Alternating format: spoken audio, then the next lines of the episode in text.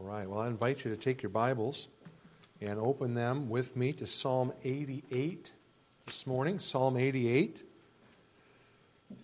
There are some Psalms that, when we come to them, we might like to just skip ahead rather than trudge through them, trying to glean some encouraging thought, especially we find those Psalms of lament, and we've dealt with some of them in the past. Psalm 88 is one of those Psalms. In fact, this one may be the darkest and the most sorrowful psalm in the entire collection. It begins with the plea for Yahweh to hear the psalmist's prayer, and it ends with a cry of a single word darkness. In between, the psalm dwells in the certainty of death, with its inevitable separation from the works of God in this world. In fact, if I were of mind, we could outline this psalm very simply in two parts verses 1 through 9a, adrift among the dead, and verses 9b through 18, alone in the dark. Pretty cheerful, huh? Well, we're not going to skip the psalm. And if we're not going to skip the psalm, we might be tempted to run ahead to the New Testament and try to interpret the psalm in light of the New Testament. We might do that trying to relieve some of the psalmist's despair by pointing to Christ. But as I thought about that this week, I realized the Holy Spirit didn't see fit to relieve the psalmist, and I don't think we should relieve him either by running ahead.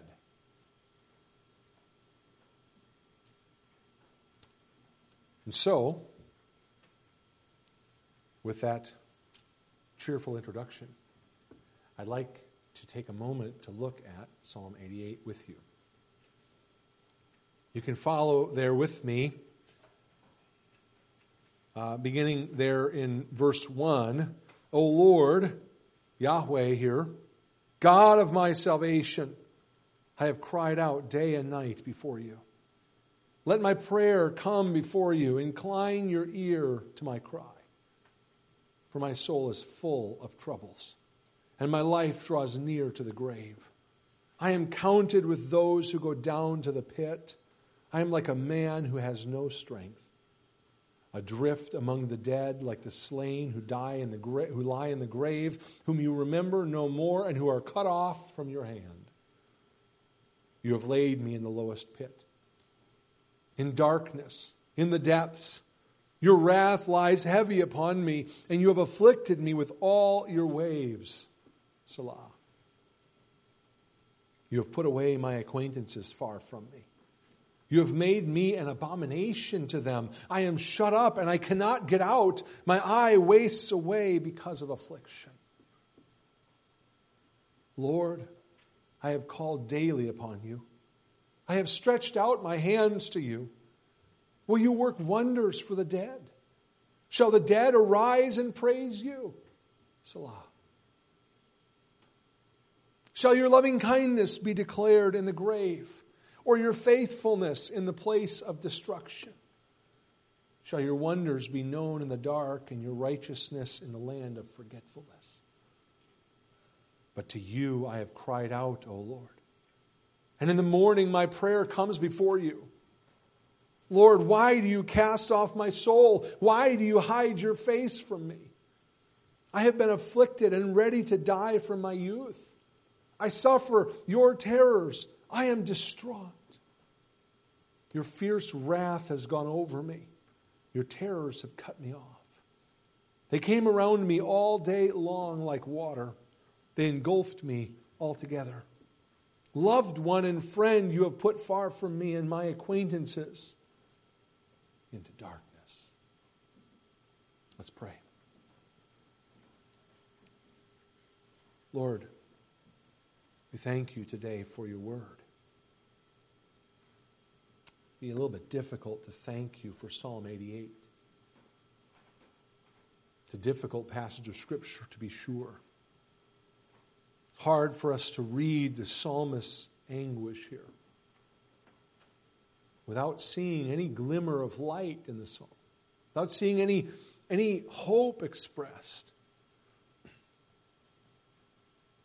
Lord, we need your help today as we study this passage of Scripture. We believe this is your word, and because it is your word, it speaks to us today. There is truth here that must be applied to our heart and our life. I pray that you would show it to us. Help me as I speak. To be able to communicate this truth clearly. Not just my own opinion, but your, your truth, your word declared. And I pray that your Spirit would do a work in us according to his will. And we'll give you praise and glory and honor because you are worthy. In Jesus' name, amen. Now, instead of going verse by verse through the psalm, I want to look this morning at three different emphases of the psalmist. These are all challenges that he faces in prayer. And each one of them has a corresponding answer that we can observe in this psalm. The first one, very simply, is the silence of God. From the very beginning in verses 1 and 2, we read that the psalmist has cried out day and night before God. We read that he, he wants his prayers to reach to the ears of Yahweh, the Lord, there in heaven. He repeats this claim again in verse 9, saying that he has prayed diligently to the Lord and stretched out his hands, he says, pleading with God to hear and answer his prayers. And then he comes back to this again a third time in verse 13 when he says that he has prayed daily. In the morning, his prayer coming to the Lord. And yet, it is as though Yahweh has cast off his soul. That's how he expresses it there in verse 14. And, and as if he has hidden his face. It feels to the psalmist that when he prays, the Lord turns away from him and refuses to listen. In addition to feeling as though Yahweh has abandoned him, the psalmist complains that he has made all of his friends and loved ones turn their backs on him. And again, he says this more than once. Verse 8, he talks here about the acquaintances being put far from him. In fact, he says, You, speaking to the Lord here, you have made me an abomination to them. To be an abomination is to be something that is detestable, something repulsive or hateful. And so, whatever God has done, the psalmist says it, is, it has made him foul and loathsome so that his closest friends can't stand to be around him. And again, that's how the psalm closes in verse 18 Loved one and friend, you have put far from me and my acquaintances. Darkness, he says. Not only is God silent, but God seemingly is not only just refusing to respond to his prayers, but he has abandoned him completely and alone, left him without friend, without loved one, without anyone to comfort and help him. At least that's how he feels as he's writing this psalm. Well, we might ask this morning is that true? Has God actually abandoned him? Is the silence of God because God has truly turned his back? No, we'll see. The second emphasis that the psalmist um, touches on here is what I call the stamina of evil. Whatever circumstances the psalmist is dealing with, and, and he's not very explicit on those circumstances. He doesn't give us any specific details about what was taking place. But whatever it was, it's very clear that it is the result of sin and the consequences of sin. Sin is like a door that only swings one way. You can go in, but you can never go back out. We know from reading the scriptures that our, our first parents sinned in the Garden of Eden. And they plunged the whole human race into corruption. And there's absolutely nothing that you and I can do about that. There's no going back to the innocence of that place and that time when God first created man. The effects of that sin continue to be felt throughout this life by every single one of us. Notice how the psalmist speaks there in verse 3 of this experience. He says, My soul is full of troubles. It's an interesting word, full. It's used of being filled to satisfaction. Like, like when you've had a really good meal and you're full. Anybody relate to that experience? had a, a steak dinner last night and uh, it was filling. And It was nice to feel full after that. You're satisfied. You've had enough. Well, that's what the psalmist says here. And yet, what he's saying is he is filled up with troubles. He's had his fill of troubles. He's fed up, might be another way to put it. Have you ever felt that way?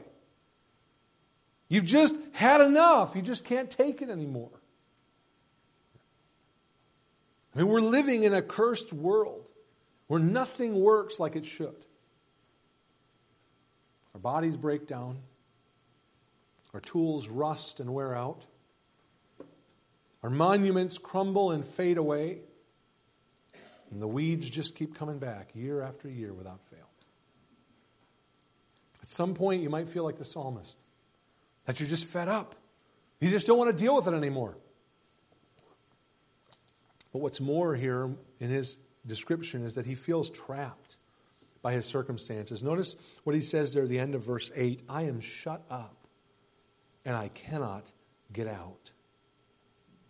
He's talking here in this context about the wrath of God. He, he said that back in verses 6 and 7. You have laid me in the lowest pit, in darkness, in the depths. Your wrath lies heavy upon me, and you have afflicted me with all your ways. This is a description of God's wrath, his anger uh, at sin. And it's like a crushing weight, or it's like a flood that overwhelms the wrath of God. And again, he returns to this theme at the end of the psalm in the final verses. He speaks there of being afflicted in verse 15. Of Being beaten down is what that word afflicted means. And being ready to die from his youth. These are the, the terrors of Yahweh, as he, as he calls them here. His fierce wrath. And again, he uses the description of water that floods over him and threatens to drown him. So I was reminded as I was meditating on this this week of the hymn the, the, the hymn the, with these words sin and despair, like the sea waves cold, threaten the soul with infinite loss. But does the psalmist, in this moment, does he succumb to depression and despair? We'll see. The third emphasis that the psalmist gives us here is the sorrow of death.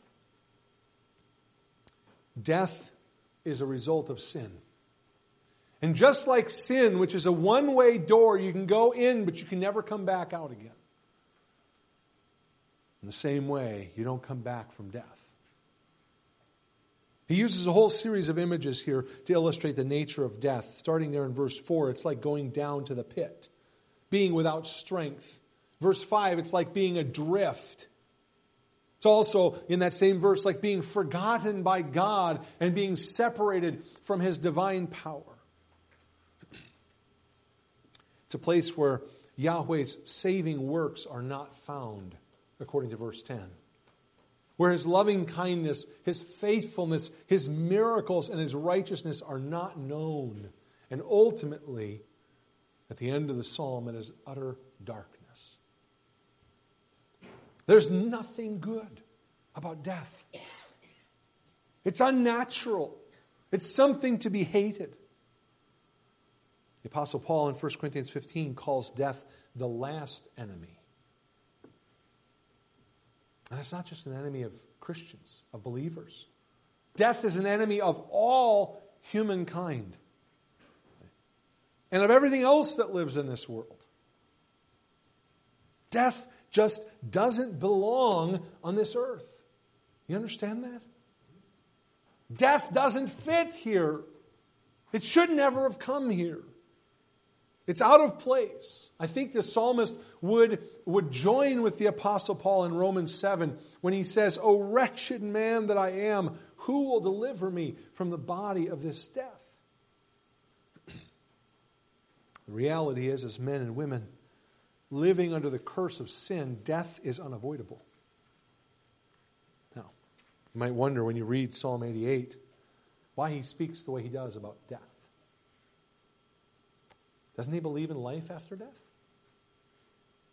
Wouldn't it be strange to read a passage of Scripture breathed out by God's Holy Spirit that denied such a fundamental doctrine as the hope of resurrection and the hope of heaven?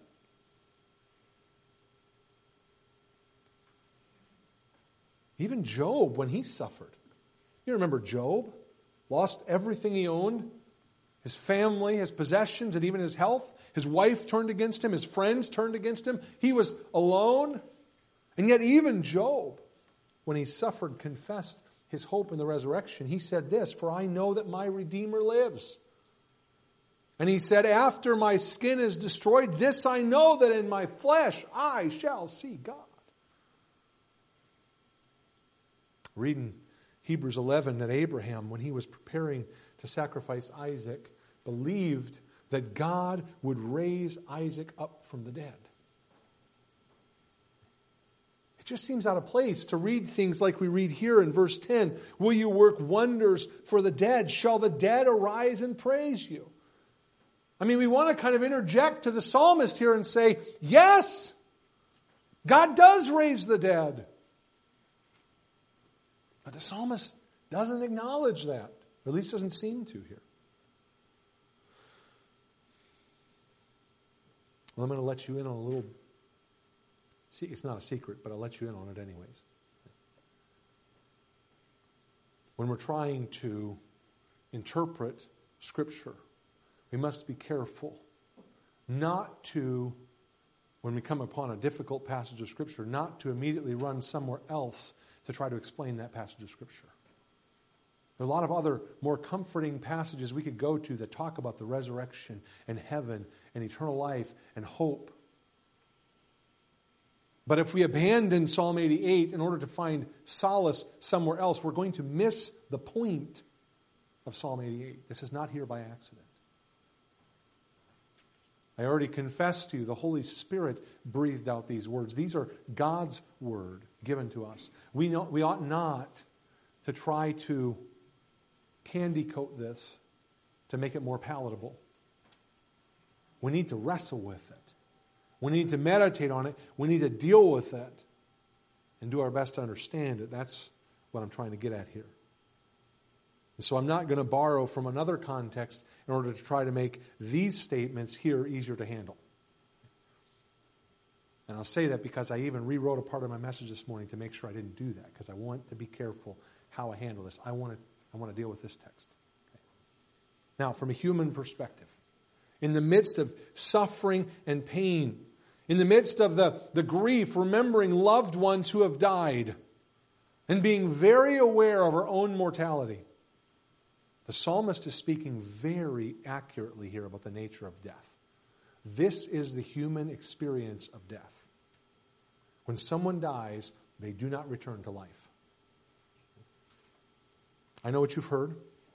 You've heard that some people die on the operating table, some people die in the emergency room, and they have to be brought back to life. But I would simply say to you, those people did not actually die. How can I say that with such great confidence? Because Hebrews 9 tells us that it is appointed to men to die once, not twice.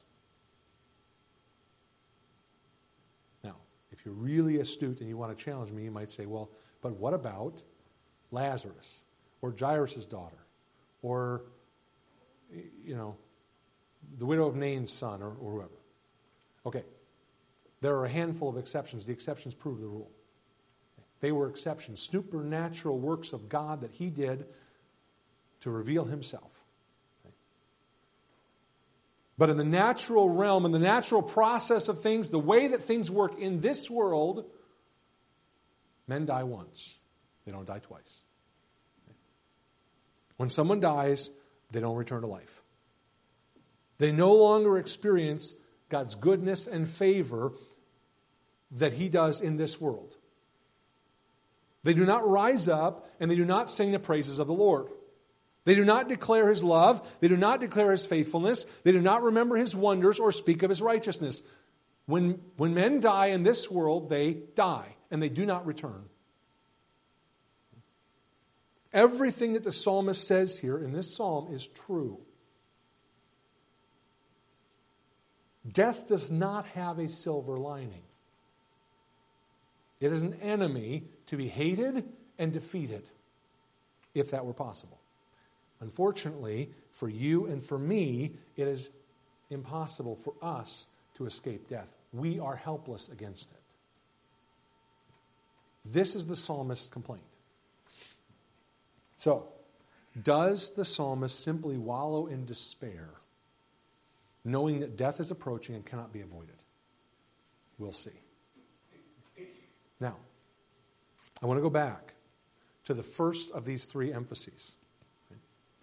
And I said that each one of these emphases, each one of these emphases is a challenge that the psalmist deals with, and that there's an answer found in the psalm. And I want to show you that. Right? I want to go back to these because I think this is helpful to you.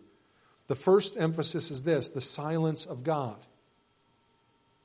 Okay, the silence of God. Remember that. He, pr- he prayed, and it appeared as though God was refusing to hear him. It appeared as though God had turned his back on him. Not only that, but God had alienated him from all of his friends and anyone who could help him. It appeared he was completely on his own.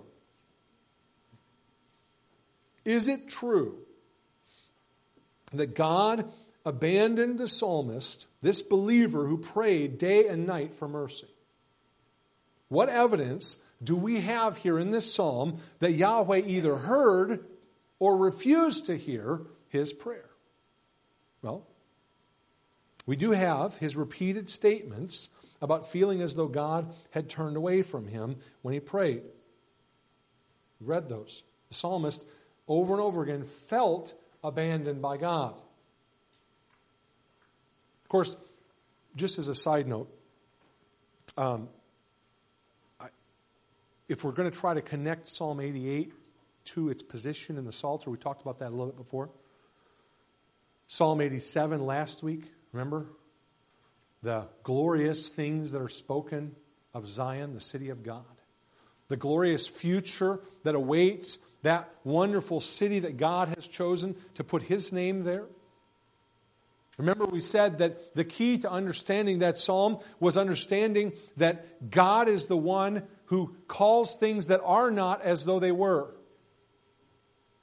So when God says glorious things are spoken of, this broken down, burned out city filled with rubble, we can believe what God says in spite of what we see with our eyes.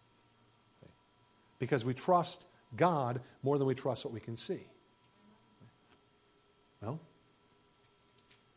the psalmist, from his perspective and the way he feels and what appears to him, God has abandoned him. But is that true? Well, as a evidence to the contrary, we also have the, the words of this psalm, all 18 verses of this psalm recorded for us. This psalm that was written down under the direction of the Holy Spirit and preserved for us The very fact that this psalm exists proves to us that even though the psalmist felt like God had abandoned him, we can be certain God did not abandon him. The Lord heard his prayer, even though he didn't immediately respond. Right? The Lord heard his prayer, recorded this prayer in the book of Psalms, and preserved it for us today. What more proof do you need that God was listening when the psalmist was praying? He heard. Now, it's interesting that in this psalm, we have no indication that God responded to the psalmist at any point in this psalm. So he prayed and he prayed and he prayed, and God didn't respond. In fact, we have no evidence anywhere that God answered the prayer of this psalmist at any point in his life. As far as we know, the psalmist died without ever hearing from God. And yet, the Lord does not abandon his people. This is true. The Lord does not abandon his people. Now, uh, there's more evidence here we need to consider. I skipped at the beginning of the psalm. When we started reading, I skipped the heading of the psalm. The heading of the psalm is kind of lengthy if you look at it, but actually, and we've talked about this before, that's some of that is misplaced. Some part of that actually belongs to Psalm 87. Right? Most of it does. The only part that belongs to Psalm 88 is the last part, a contemplation of Heman the Ezrahite. Right? The, the rest of it, the musical notations, those all belong. The previous psalm, they're a postscript. Okay, we've noted that before, that that's the pattern. The author, the historical setting data, that goes at the beginning. The musical data goes at the end. So this psalm, we have here a contemplation or a maskil of Heman the Ezrahite. Now, we don't know a whole lot about this man, Heman. He is mentioned in one other place in the Bible, 1 Kings chapter 4 and verse 31, where he is mentioned and identified as an Israelite who is known for his great wisdom. In that verse, he's compared to Solomon, and it says that Solomon was even wiser than this man, Heman the Ezrahite, who was known for his great wisdom. Of all of the things, though, that Heman said and wrote, of all the wisdom that he shared, the only thing that we have recorded and preserved is this psalm. This is it. Again, did the Lord hear his prayer? And the answer has to be yes. God heard his prayer. He did not ignore him, he did not abandon him to his fate. Instead, he chose to elevate his lament, his cry, as a part of the sacred scripture and preserve it for future generations. Heman's sorrowful prayer, like all of God's word, then, is profitable to us. It's profitable for our teaching, for our reproof, for our correction, and for our instruction in righteousness. It is the word of God. And so we see the, the psalmist's concern here, his challenge of the silence of God, and yet we would affirm that God does not abandon his people, and God indeed did not abandon him. Now, secondly, what about the, the stamina of evil? Evil seems to be persistent. Evil seems to always be there, no matter what we do. The evil and the, the, the, the, the negative effects of sin are constantly around us in this world. Doesn't the author here, doesn't Heman simply throw up his hands in frustration? It sounds like he's giving up in despair of ever finding any real relief from the relentless effects of sin. But again, we have to consider all the evidence. Let me give you this. First of all, we have the fact of his continued prayer. Right? In verse 1, he speaks about crying out day and night. Verse 9, he says he's daily called upon Yahweh. Does he give up when the answers don't seem to be coming? No. In fact, the third time that he speaks in verse 13, it's interesting. Notice what he says. But to you I have cried out, O Lord, and in the morning my prayer comes before you. Here he has been praying night and day. He's been praying for a, a long time and continuously praying. And you would think, as he's, he's awake in his bed at night, praying and pleading with God, And, and symbolically, think about it. In the darkness of night, he prays. And what does he hope to see as the sun is rising in the morning? Doesn't he hope to see some response, some answer to prayer? And yet, no answer is forthcoming, but his prayer continues. Verse 13. In the morning, my prayer cry, my cry rises to you, he says. In the morning, I continue to pray, to pray. And so there's this determination that in spite of the fact that God has not responded, he continues to pray. Instead of giving up when his prayers don't seem to have any effect, he recommits himself to pray. I would just submit to you this is how the believer responds. This is how we as believers are to respond when we, when we observe the, the world around us and we see just the constant, uh, the, the constant overwhelming effects of sin and evil in the world. Rather than throwing our hands up in despair and saying, I give up, we should, we should concerted, uh, concertedly give effort to prayer. We should be determined to pray. That's the, how the believer responds to the problem of evil. We pray, and we pray in faith. Now, you notice the opening line of the psalm, verse 1 O Lord, O Yahweh, God of my salvation. Why pray to the God of my salvation when he is not yet saved? Doesn't it seem like a little bit like insanity? Doesn't it sound a bit like Abraham? We talked about him last week a little bit. Remember Abraham, who against hope, in hope believed? When it seemed like insanity for Abraham and Sarah to continue believing in God's promise after 24 years of waiting and no evidence of any fulfillment. And yet, Abraham believed God, and it was counted to him for righteousness.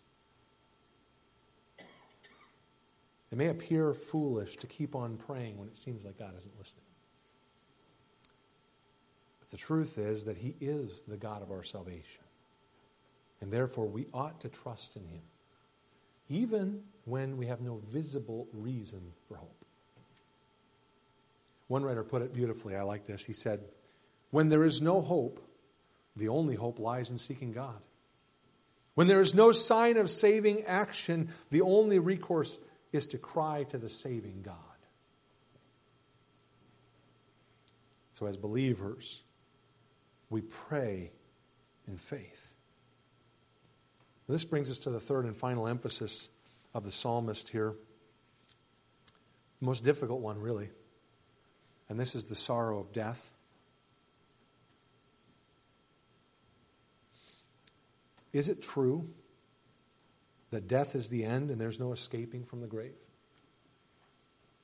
It's tempting to read this psalm. It really is tempting to read this psalm and then jump ahead to the New Testament. Read about Christ conquering death by his resurrection, 1 Corinthians 15.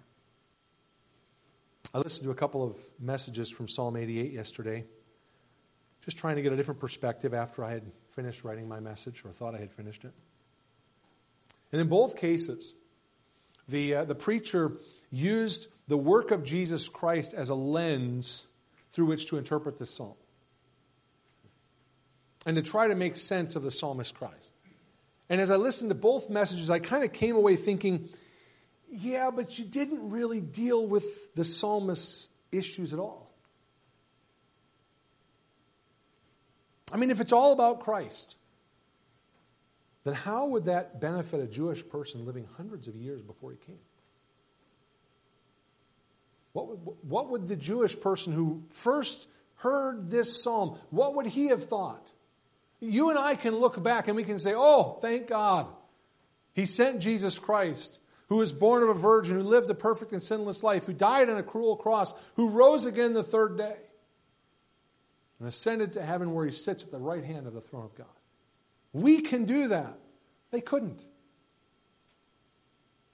What, what, what possible benefit could this have if all if the only way for us to get it is to go, well, yeah, yeah, yeah, death seems really bad, but there's the hope of the resurrection over here. And, and, and frankly,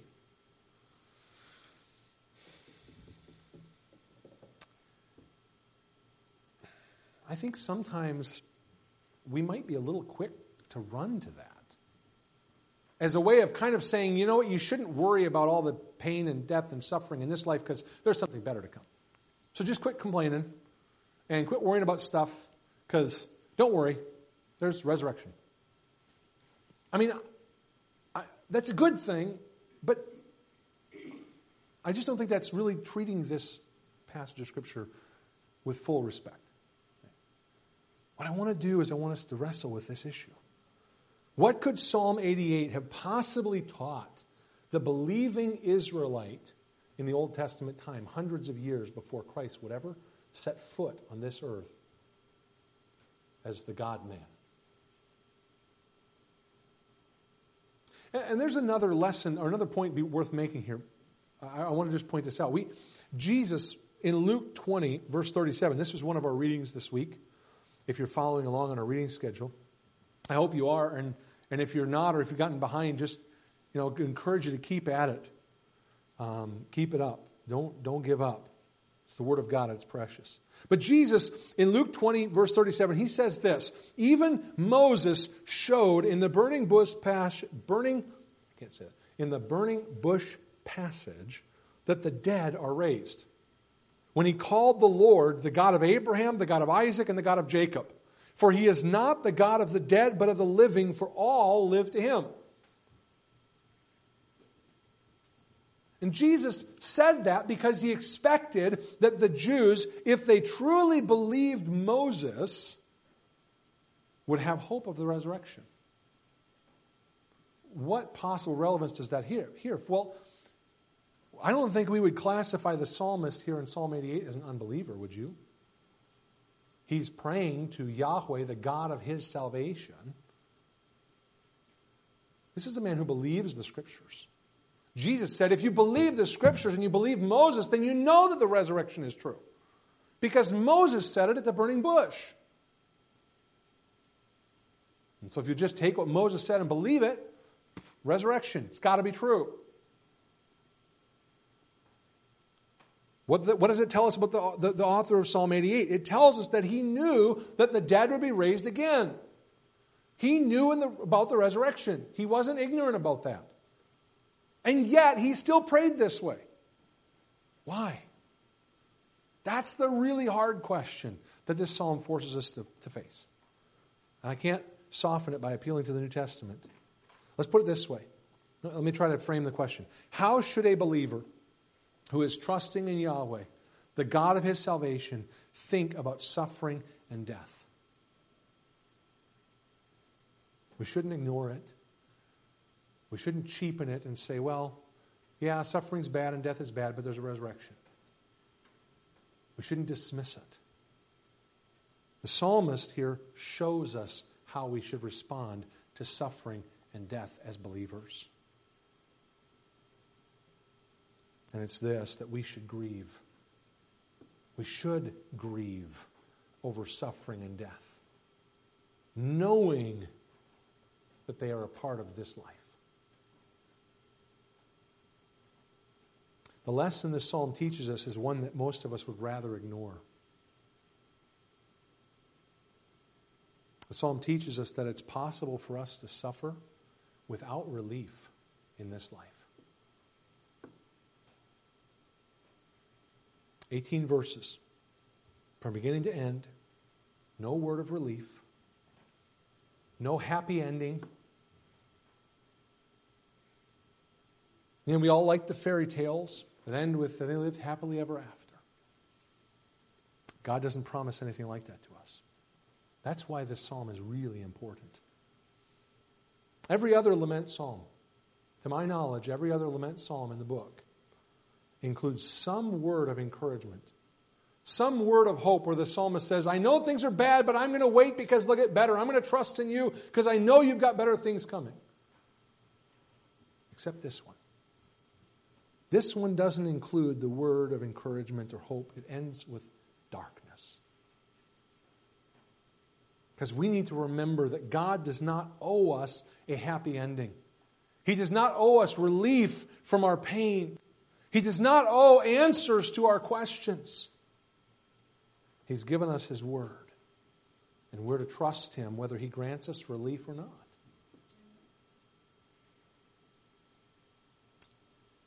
Withholding a happily ever after ending is not proof of God's displeasure. It's not proof that God has been defeated. And if you listen to a lot of TV preachers, you might get a different take on that. You know, that if, if things don't work out really good for you at, the end of the 30 minute sitcom time slot, that that means that God's not happy with you. You've made a mistake somewhere. You've gone on the wrong path. You've messed up. This psalm would suggest to us otherwise. Alec Motyer puts it this way If we're in the soup, it's he who has decided what sort of soup it is, and at what temperature, and for how long, and why. When you suffer, trust the Lord. Pray in faith, but also grieve. Because death and suffering are the result of sin, and all of us ought to groan within ourselves as we await the redemption of our bodies. Things here in this world are broken. It's true. As believers, we should be the first to admit that. And then we should turn to the Lord. We should cry out in faith, just like the writer of Psalm 88. Let's pray.